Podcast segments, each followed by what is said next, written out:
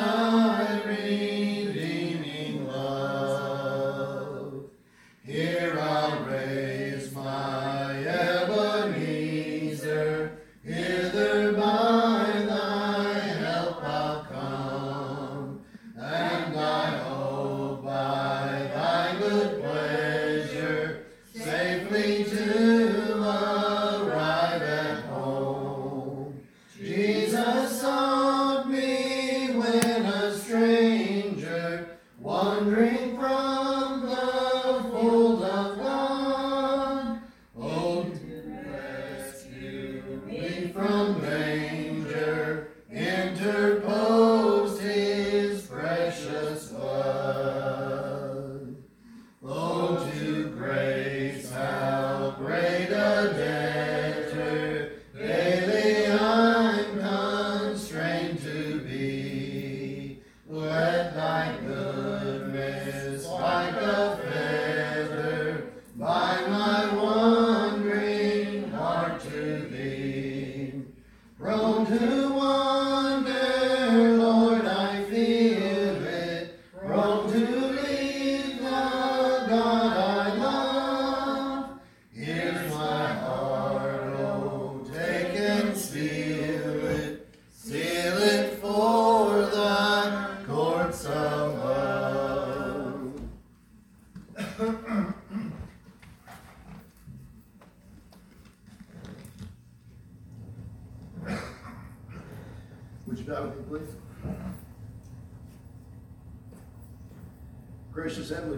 thank you, Lord, and we praise you for this beautiful day you've given us, Lord. We thank you, Lord, for allowing us to come together as we have. We thank you, Lord, for allowing us to sing praises to your holy name. Lord, we ask that you would be with all of those that are on our hearts, that are near and dear to us, Lord, those that are sick and hurting, those that are threatened by this virus, Lord, those that have other issues, Lord, those in this household, Lord, that are away from us, Lord, we ask that you would put your arms around them and protect them, restore them, Lord, and just restore them to us. Allow us all to be together again, Lord. Lord, we ask now as we look into your word, Lord, that you would just allow me to share some things that are right and good, Lord. That they would be useful to us as we walk into this old sinful world. And Lord, mostly that they would be honoring to you. Lord, I pray that you just continue to go with us, Lord, and be merciful to us. And forgive us where we failed you, Lord. For in Christ's name we pray these things for his sake. Amen.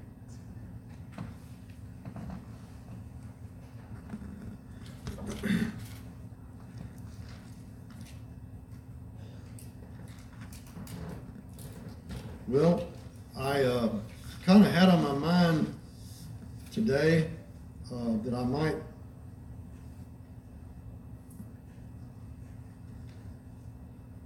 new new year uh, we might look again at maybe some of the key doctrines that we um, as old Baptists believe in.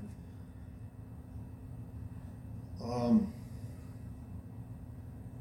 one of the easiest ways to kind of help us keep track of these major doctrines, and I, I know we're a lot of times doctrine, just doctrinal things can be a little tedious, uh, but hopefully uh, this will not be too tedious, but it will be a sort of a refresher and a reminder of those uh, key things that we um, that we believe in. Um, I was reading through one of the things that uh, uh, Houston left me was a a set of books uh, that Harold Hunt published. And I can't remember how long ago, but it's been several years ago that he published these books. Uh, but they are, it's about nine, it's about a nine or ten volume set. It is an anthology of primitive Baptist doctrine. And basically, what Brother Hunt did was he just assembled from A to Z topics along from from men that used to be. I was reading the preface of one of them. He said these men used to be household names among our people. You know, even household names when uh, there was no radio or much radio or TV or even internet. You know, there was uh, these were household names and uh, Brother Hunt said that, well, most people these days haven't even heard of these men anymore. Well, one of them, and one of the ones I, I, I have several of his books in my library. Uh, thanks to Brother Houston, he's left me several books, and uh, I've been gifted with many others along the way. Uh, but one of them was a man named J.H. Oliphant. I don't know if you've ever heard of him, but he was a primitive Baptist elder uh, many years ago in the 1800s. He was a preacher and teacher and pretty prolific writer. And one of the things he wrote about, and I'm going to start with the doctrine of total depravity. That's one of the things that, that's the, kind of the first of our uh, major points of doctrine, uh, total depravity. But uh, Brother Oliphant said, that we cannot correctly understand the remedy if we don't have a good understanding of the disease. And I, to me, that just seems, while it seems pretty simple, it, it's also profound. You know, even thinking about putting that in the context of today with this uh, this uh, virus that we've had with us for, I guess, close to a year now. Um, we've got, uh, Brother Adam and I were talking about these vaccines that were coming out, and uh, we know some folks. Brother Adam's wife's taken the vaccine, uh, Suzanne's parents took it. Uh, I've known some others that have taken it, and uh, Brother Adam and I were talking, and we are both kind of in agreement that we're probably not going to get it, at least not yet. Uh, all the other vaccines we've ever taken in our whole life, they've been out for a long time. And, uh, you know, they've been tried and tested, and, you know, we feel comfortable getting those. Uh, I was telling him that when I was in the military, I was on uh, uh, what they call worldwide mobility. So they gave me every known concoction that there was, at, the, at least at the time. Of course, I digress, but the issue is, I don't know that they're they really know for sure all of the the ins and outs of this particular disease. Well, that's how I think a lot of Christians are when they approach the concept of, of religion or or when they consider salvation or they consider God they really don't have a good understanding of the problem of the disease. Um, that's what Brother Oliphant had spoke about there in, in his writings, at least one of the little sentences I read that I thought was very interesting. The, the Apostle Paul states in the book of Romans, he says, and, uh, and I'm probably going to use a lot of different scriptures today just because that's kind of the nature of, uh, of when we come to a point of doctrine.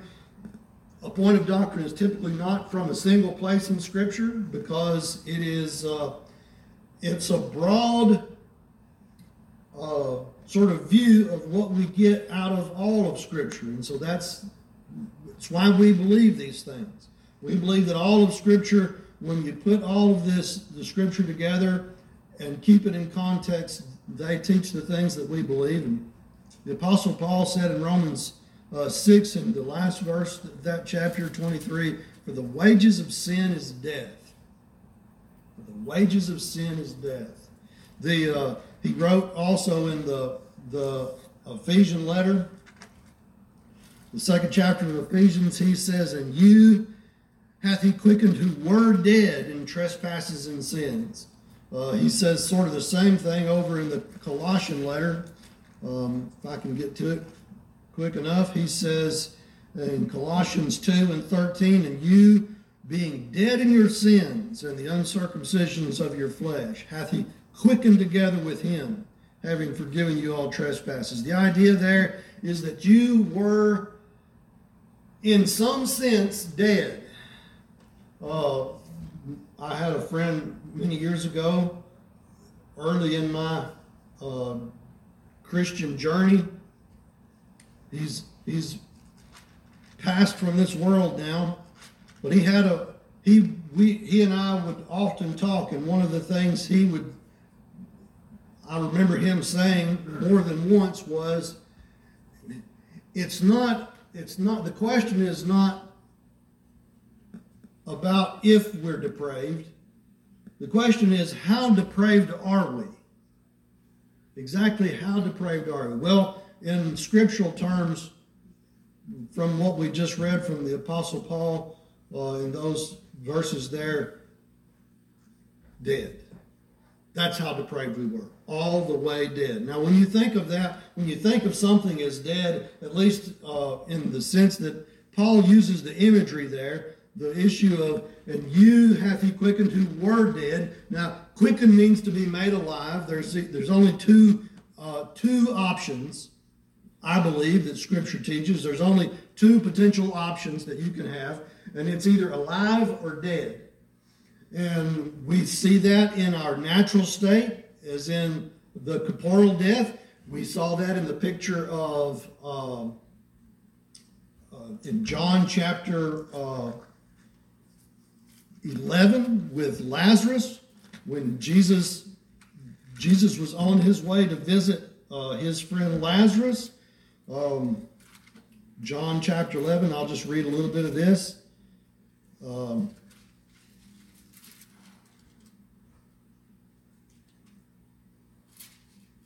I'll start at the beginning. Now, a certain man was sick named Lazarus of Bethany, the town of Mary, and his sister Martha. It was that Mary which anointed the Lord with the ointment and wiped his feet with her hair, whose brother Lazarus was sick. Therefore, his sisters sent unto him, talking about Jesus, saying, Lord, behold, he whom thou lovest is sick.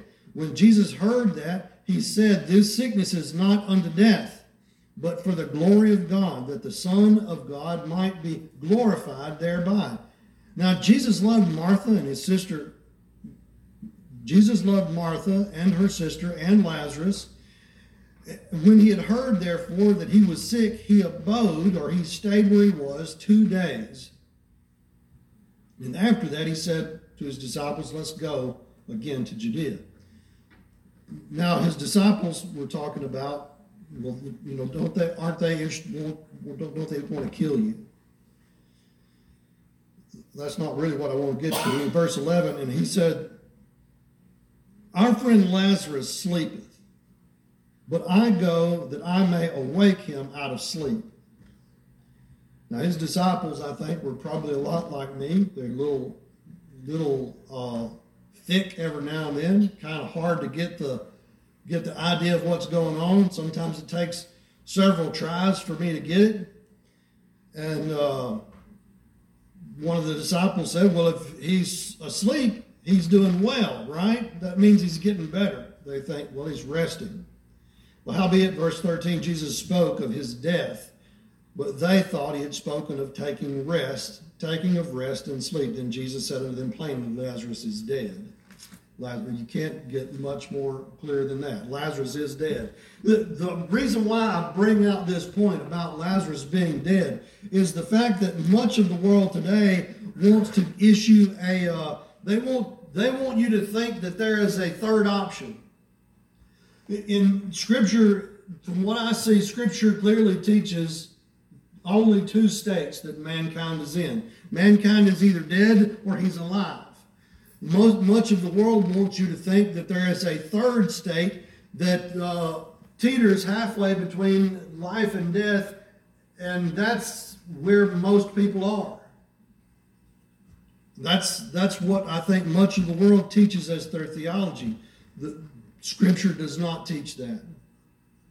Paul says, For the wages of sin is death. And then in the other two accounts that I've read so far, in the Ephesian letter and the letter to the church of Colossae, he said, And you hath he quickened who were dead. He was talking about spiritual, but he was contrasting natural life. The idea of quick and dead, meaning alive or dead. And here he goes on, he lets us know that it is further reaching than just our physical death. Here's the contrast in this last verse of the sixth chapter of Romans. For the wages of sin is death.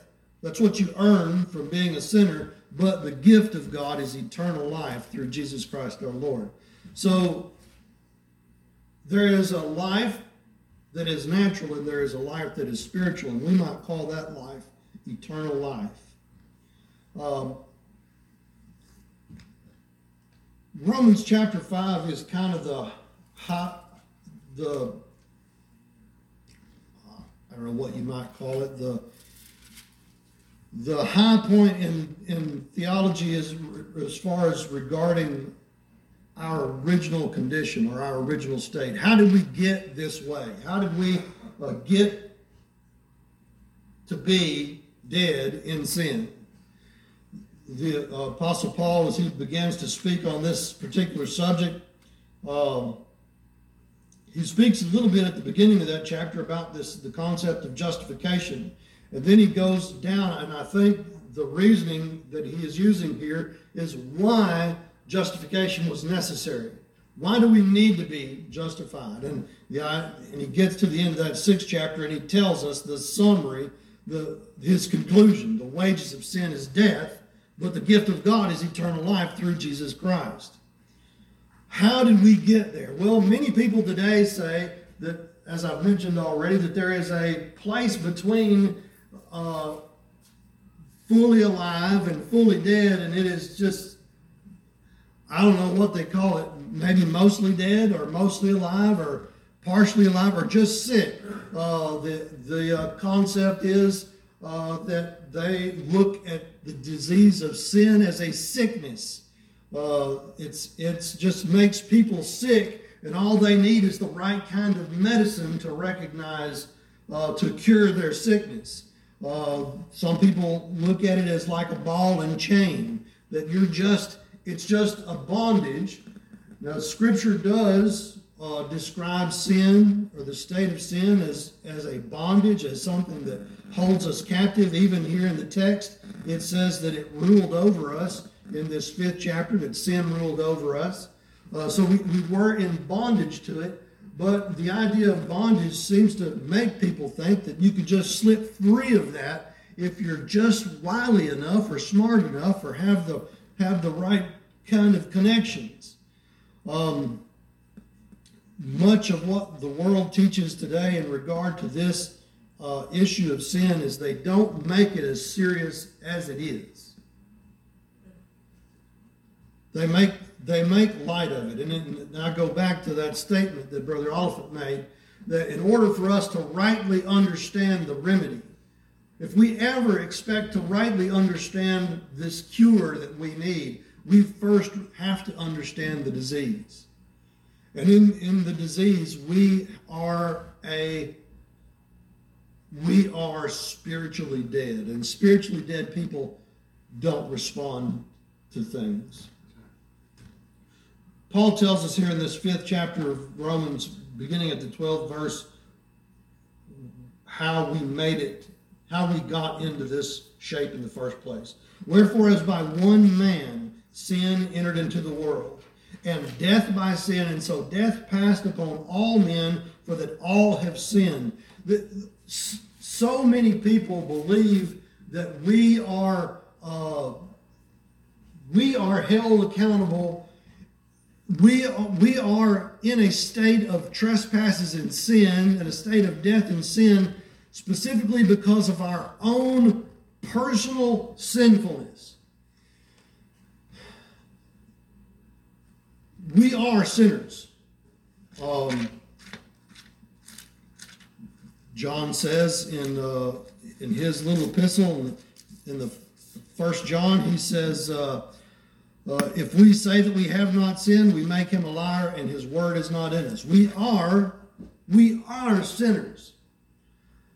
But the, the wages of sin, Paul says, is death. The result of sin, and, and, and if you go back all the way to the book of Genesis and you read about uh, the initial fall, and, and that's where Paul is pointing us when he says, For as by one man sin entered into the world, he is pointing us to that first man, Adam. We are not held accountable as sinners because of our personal individual sins we are held accountable as sinners because of the fall of Adam and because we are all related to him. Brother Houston used to talk about, um,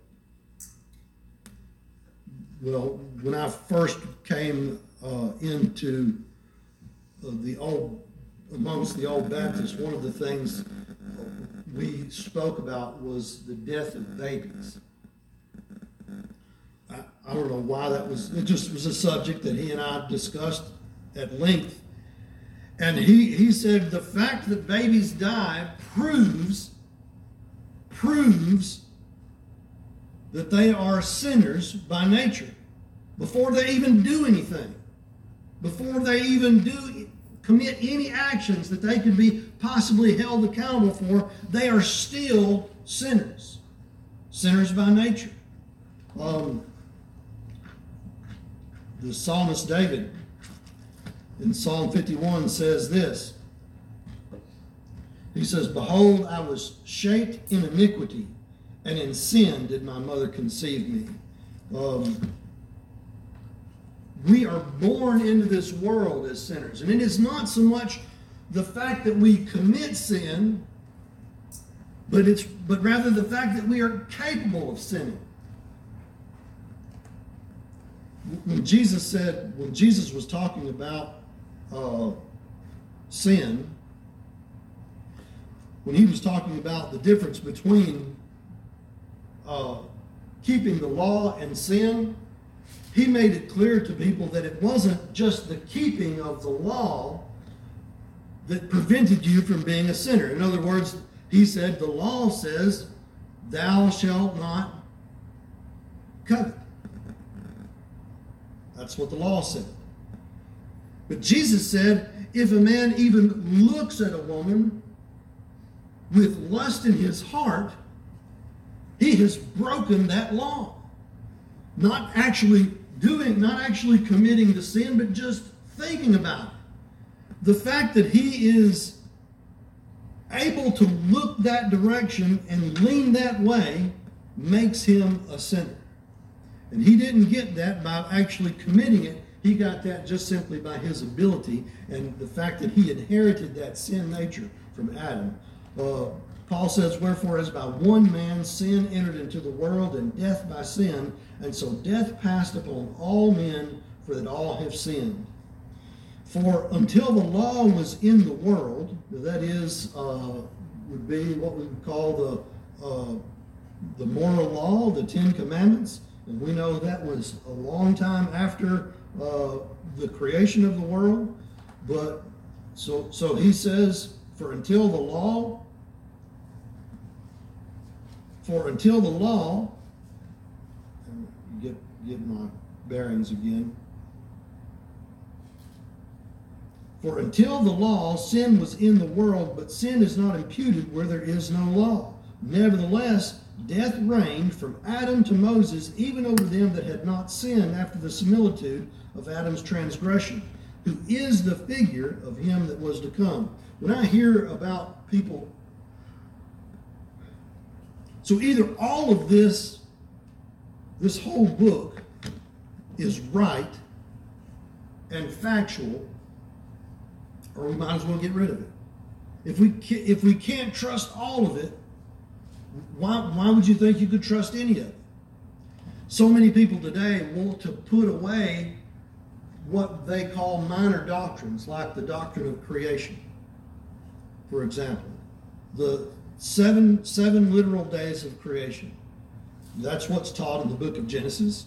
Uh, we're all very familiar with it, but they say, "Oh, that's just that's not you know that's just uh, allegory or uh, that's just a simile. It's just there to teach us a lesson about you know what God does. It's not really it's not what actually happened." Paul says Paul ties our fall, the fall of the human race, directly to the the sins of Adam. Directly to the sins of Adam. Now we understand the scripture tells us that Eve was deceived, okay? But Adam wasn't deceived.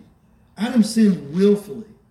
Uh, the, the, the serpent, the, the devil, the old serpent came in and he fooled Eve. He tricked her into thinking that that was uh, that she wouldn't actually die if she ate of the fruit.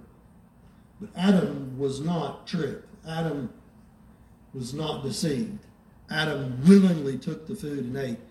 And by that, sin, and along with it, death, came into the world. If we get rid of that first, the first seven days of creation, and we say that we've had millions and billions of years of death and disease and destruction,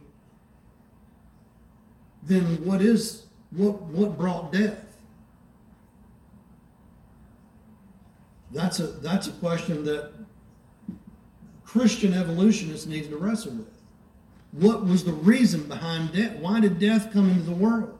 Well, if it wasn't because of sin, if it was just because that's just how God made everything, then we don't really need a Savior from our sins. But Paul says, yes, we do.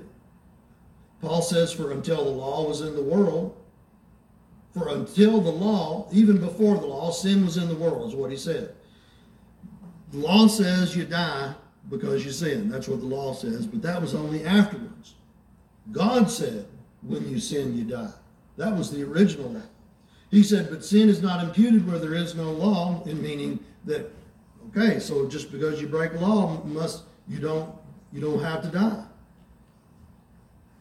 But God said, nevertheless, death reigned, death ruled, death was over us because of sin, even over them that had not sinned after the similitude of Adam's transgression, who is the figure of him that was come. Even over those who didn't commit actual sin, they had the nature of sin in them. They had sin coursing through their veins.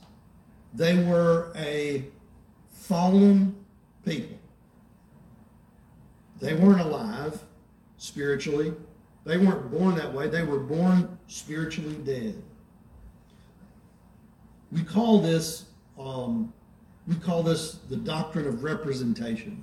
You know, if you think about how our government works, that's how, at least here in the United States, that's what we have here. We have a representative form of government. We have we don't all go to the, the, cap, the various Capitol buildings and vote on every issue. What we do is we vote on a we vote for a person to go and represent all of us. And even when they make decisions and vote for things that we wouldn't, they still represent us. That's just how representation works.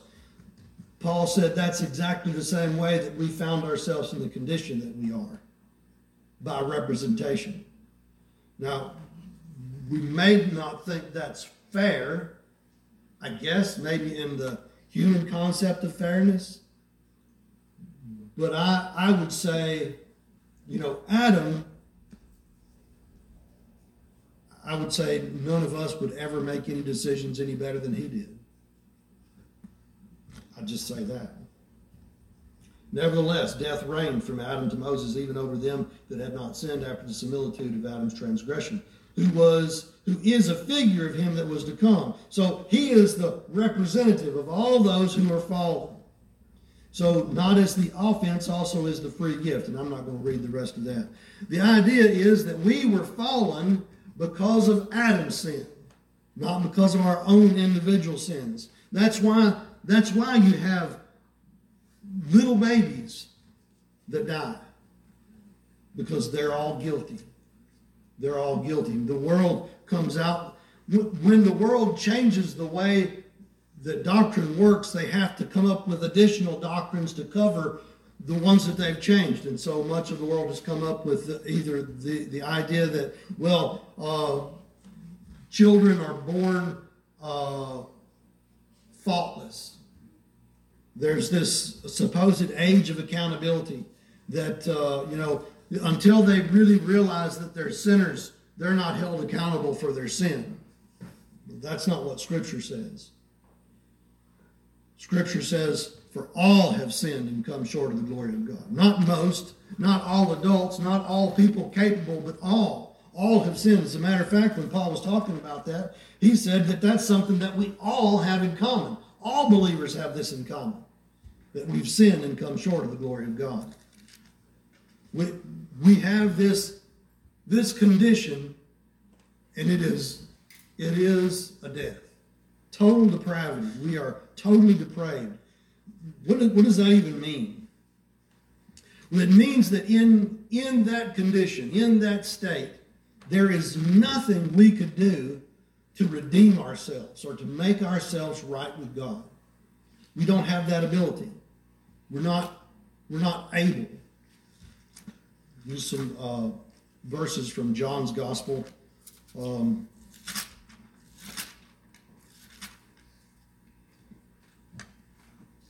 we used some of this text last week from the third chapter of John's Gospel, where the Lord is talking about the new birth or being born again. and so that idea of the new birth is, is the change, is where you are made alive in Christ.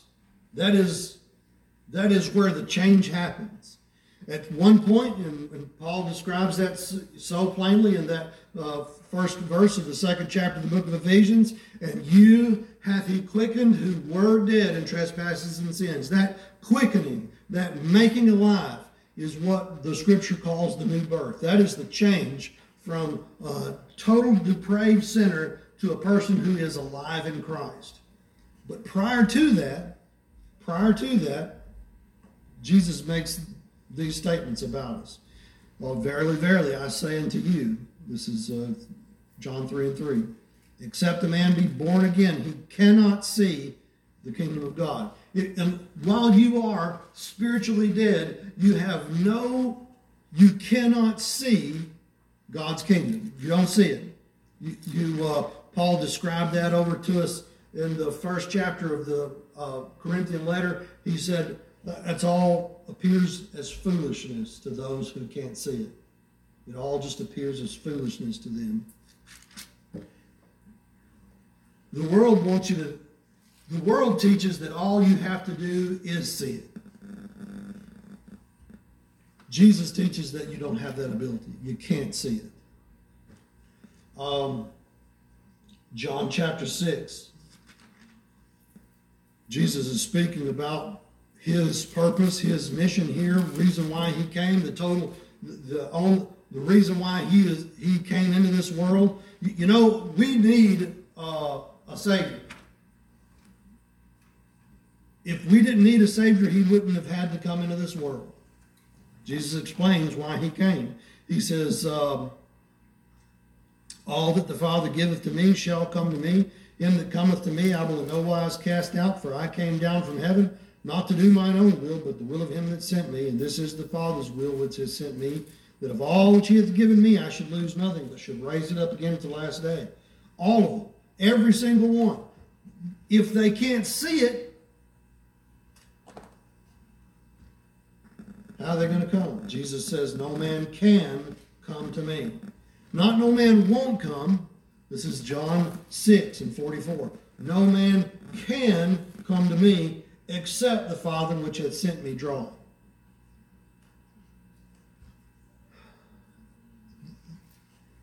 When we think of the picture of uh, Lazarus in the tomb, we clearly see that no one was sent in to talk to Lazarus about being made alive.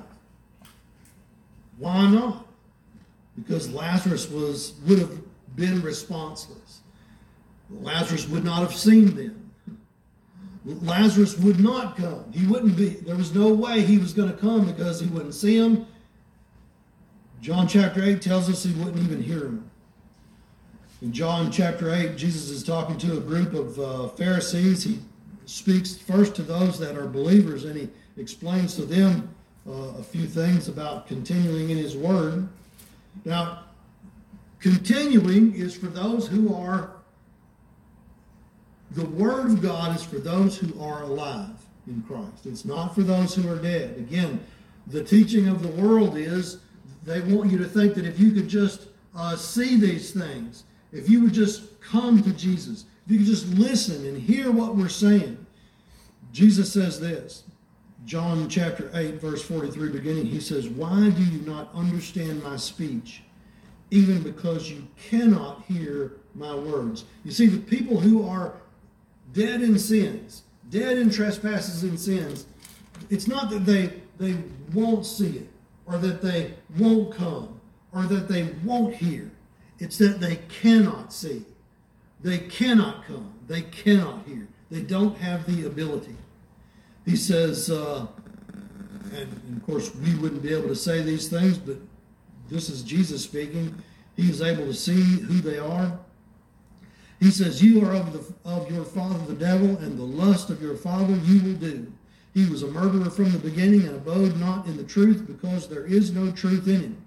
When he speaketh a lie, he speaketh of his own, for he is a liar and the father of it.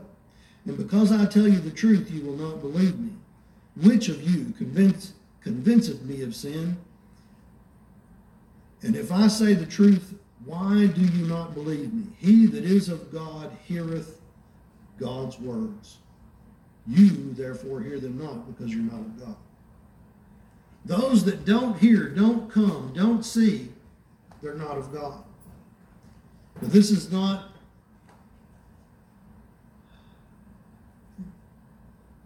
this is not a uh, a a natural coming or a natural hearing or a natural seeing. Okay, can't be related to that because there are many who are in the world who who don't have that natural ability. And, and, he makes that clear to us because he's using these words when he speaks to these uh, when he's speaking to these Pharisees, when he says, Why do you not understand my speech? Then, in other words, they clearly can hear him speaking. Their problem is it's spiritual speech, and it doesn't find a spiritual resting place. Jesus goes on and he's speaking about himself as the as the shepherd, um, not not a hireling, not a fake shepherd, but he is the real shepherd. He says in the 10th chapter of John's Gospel, he says, I told you and you believe not. The works that I do uh, in my Father's name, they bear witness of me. This is 10 and 26 beginning. But you believe not because you are not of my sheep. As I said unto you, and here's what he says about his sheep. Well, how did his sheep respond? My sheep hear my voice and know them, and they follow me, and I give unto them eternal life, and they shall never perish, neither shall any man pluck them out of my hand. There is no, there is, it's, a, it's an automatic response. Jesus gets back to that in that third chapter of uh, John's Gospel when he talks about the Spirit. And I touched on that last week about how the Spirit operates, how He brings us out of that state of death and sin into a state of life in Christ. But it is just that. It is. Uh, it's a. It's a. An action just like breathing. Uh, we we have it because we're alive. We don't breathe to get life. We breathe because we are alive. Um, again, he makes the distinguishes these two things when he begins to talk about our our condition. Uh, Romans chapter three, Paul begins to talk about how we are, what kind of state we find ourselves in. He says, "As it is written, there is none righteous, no, not one.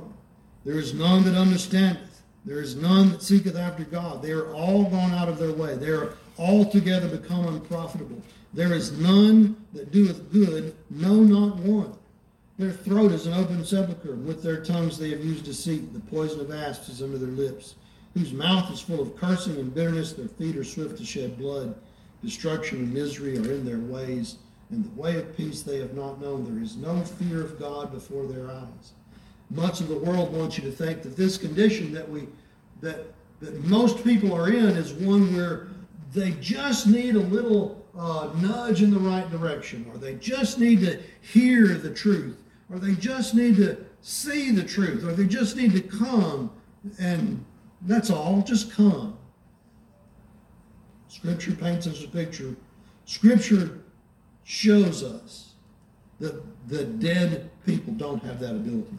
Um, in the, I mentioned the Corinthian letter already, when Paul talks about this concept of preaching.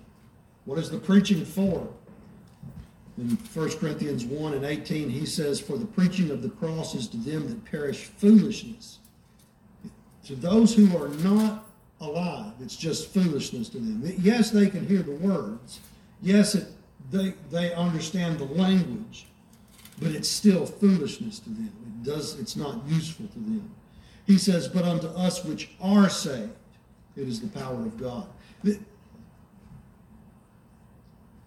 As the, as the world teaches about this concept of depravity, they want you to think that we are not really totally depraved. Um, much of, so how do we get past this how do they get past this idea of this issue of depravity? Most of the world uses a uh, this thing they call prevenient grace. Um, John Wesley, who was the founder of the uh, the Methodist, uh, he I think he's the one that kind of came up with that. It's well, he's the one that kind of modernized the view of prevenient grace. Now, they believe, it's interesting how they look at this. They believe that uh, in the idea of total depravity, he says there is nothing that we can do in and of ourselves uh, to uh, to save ourselves because we're totally depraved. And I, I think that's interesting out of all the those in the world that are kind of lean in an Arminian direction that they actually believe in total depravity. And so they have to come up with this way to circumvent that. Scripture clearly teaches total depravity. At least they're honest enough to admit that. So how do you get around this idea of total depravity? Well, they say that the person gets uh, what they call prevenient grace, or uh, it's actually the grace that goes before. And so what happens is God comes down and talks to them beforehand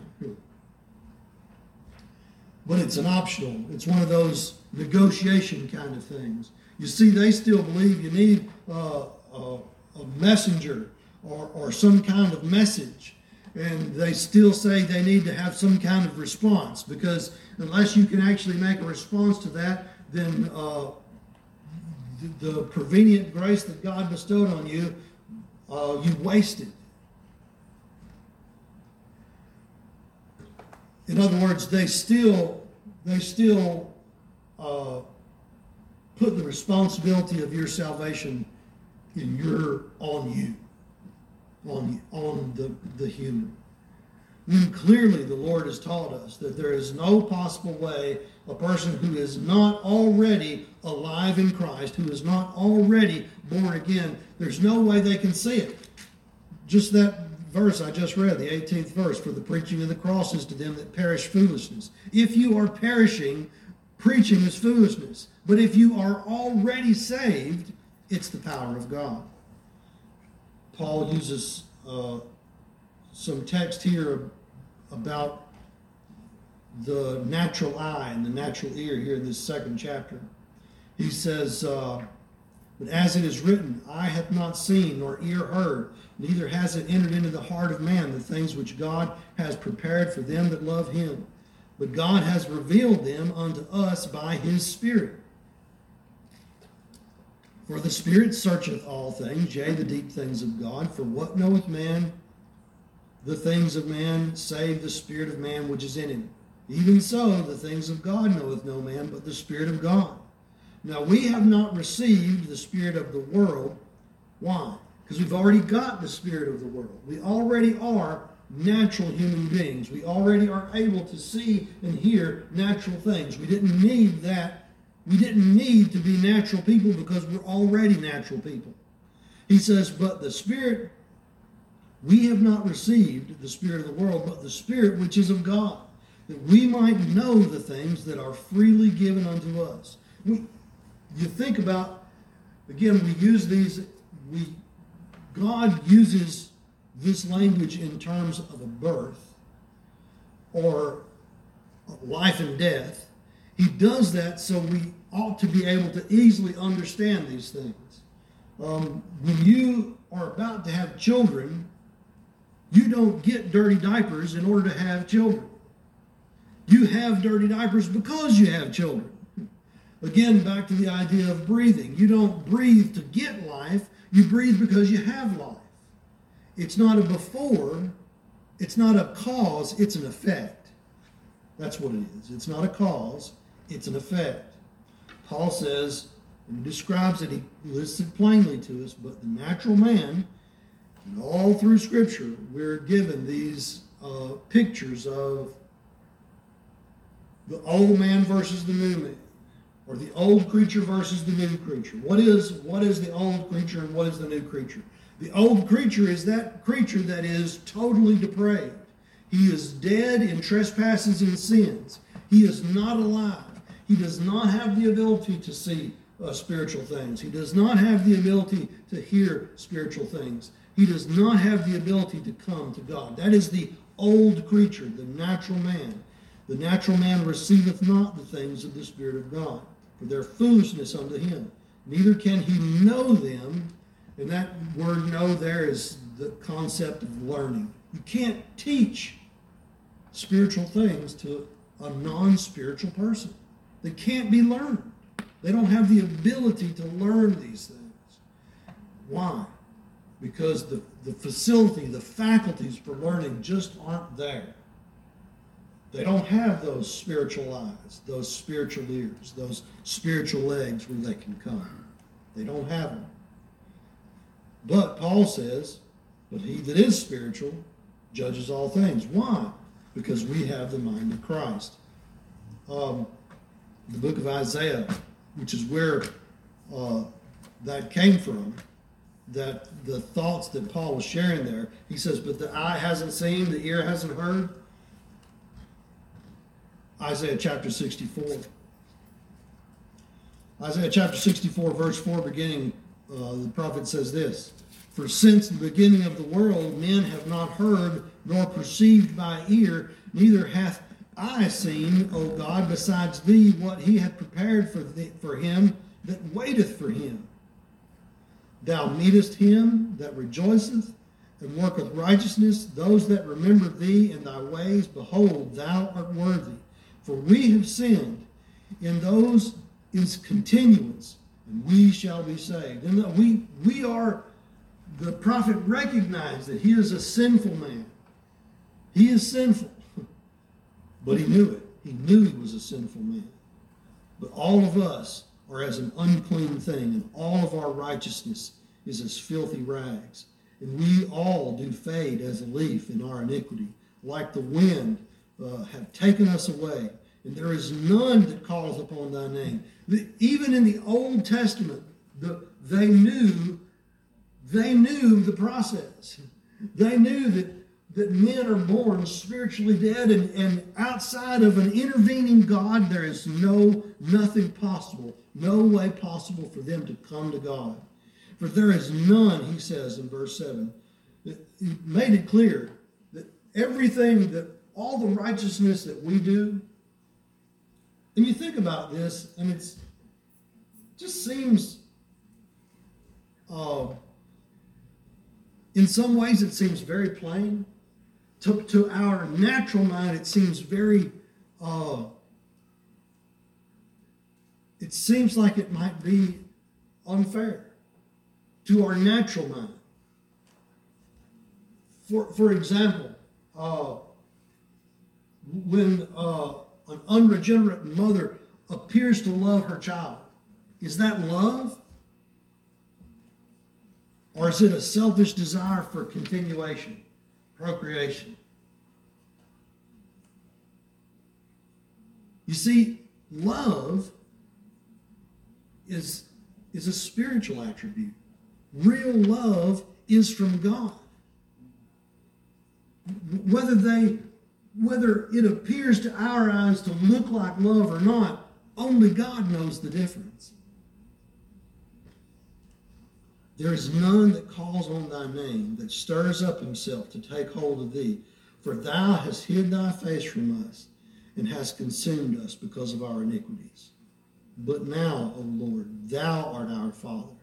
We are the clay, and our, and our potter, and we are the work of thy hands. Even in the Old Testament, the Lord, the Lord, the Old Testament prophets knew that outside of the Lord intervening, we had no hope.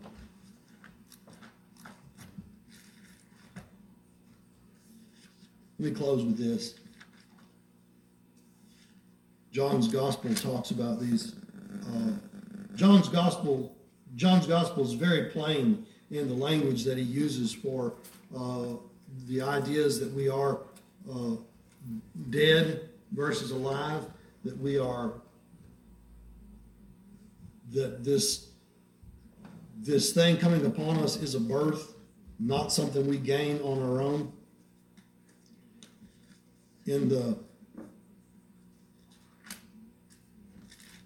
in First John, in the Gospel of First John, he makes these things even more plain. He says, Beloved, let us love one another. In other words, love is one of those things that, like I said, um, can easily be confused for a number of other emotions, but true love, real love, is an attribute of God. It's one of those things we only get when we are born of the Spirit. Beloved, let us love one another, for love is of God, and everyone that loveth is born of God and knoweth God. If we can take one thing away from this, it's the idea of knowing that while in the, the, the plan of men for making uh, children of God requires some kind of uh, messenger, some kind of message, some kind of response. But when we're born when we're born dead, we don't have that ability to respond. Praise be to God that that doesn't stop him. He moves when and where he wants to. And his sheep always follow. I hope the Lord helps us remember prayer.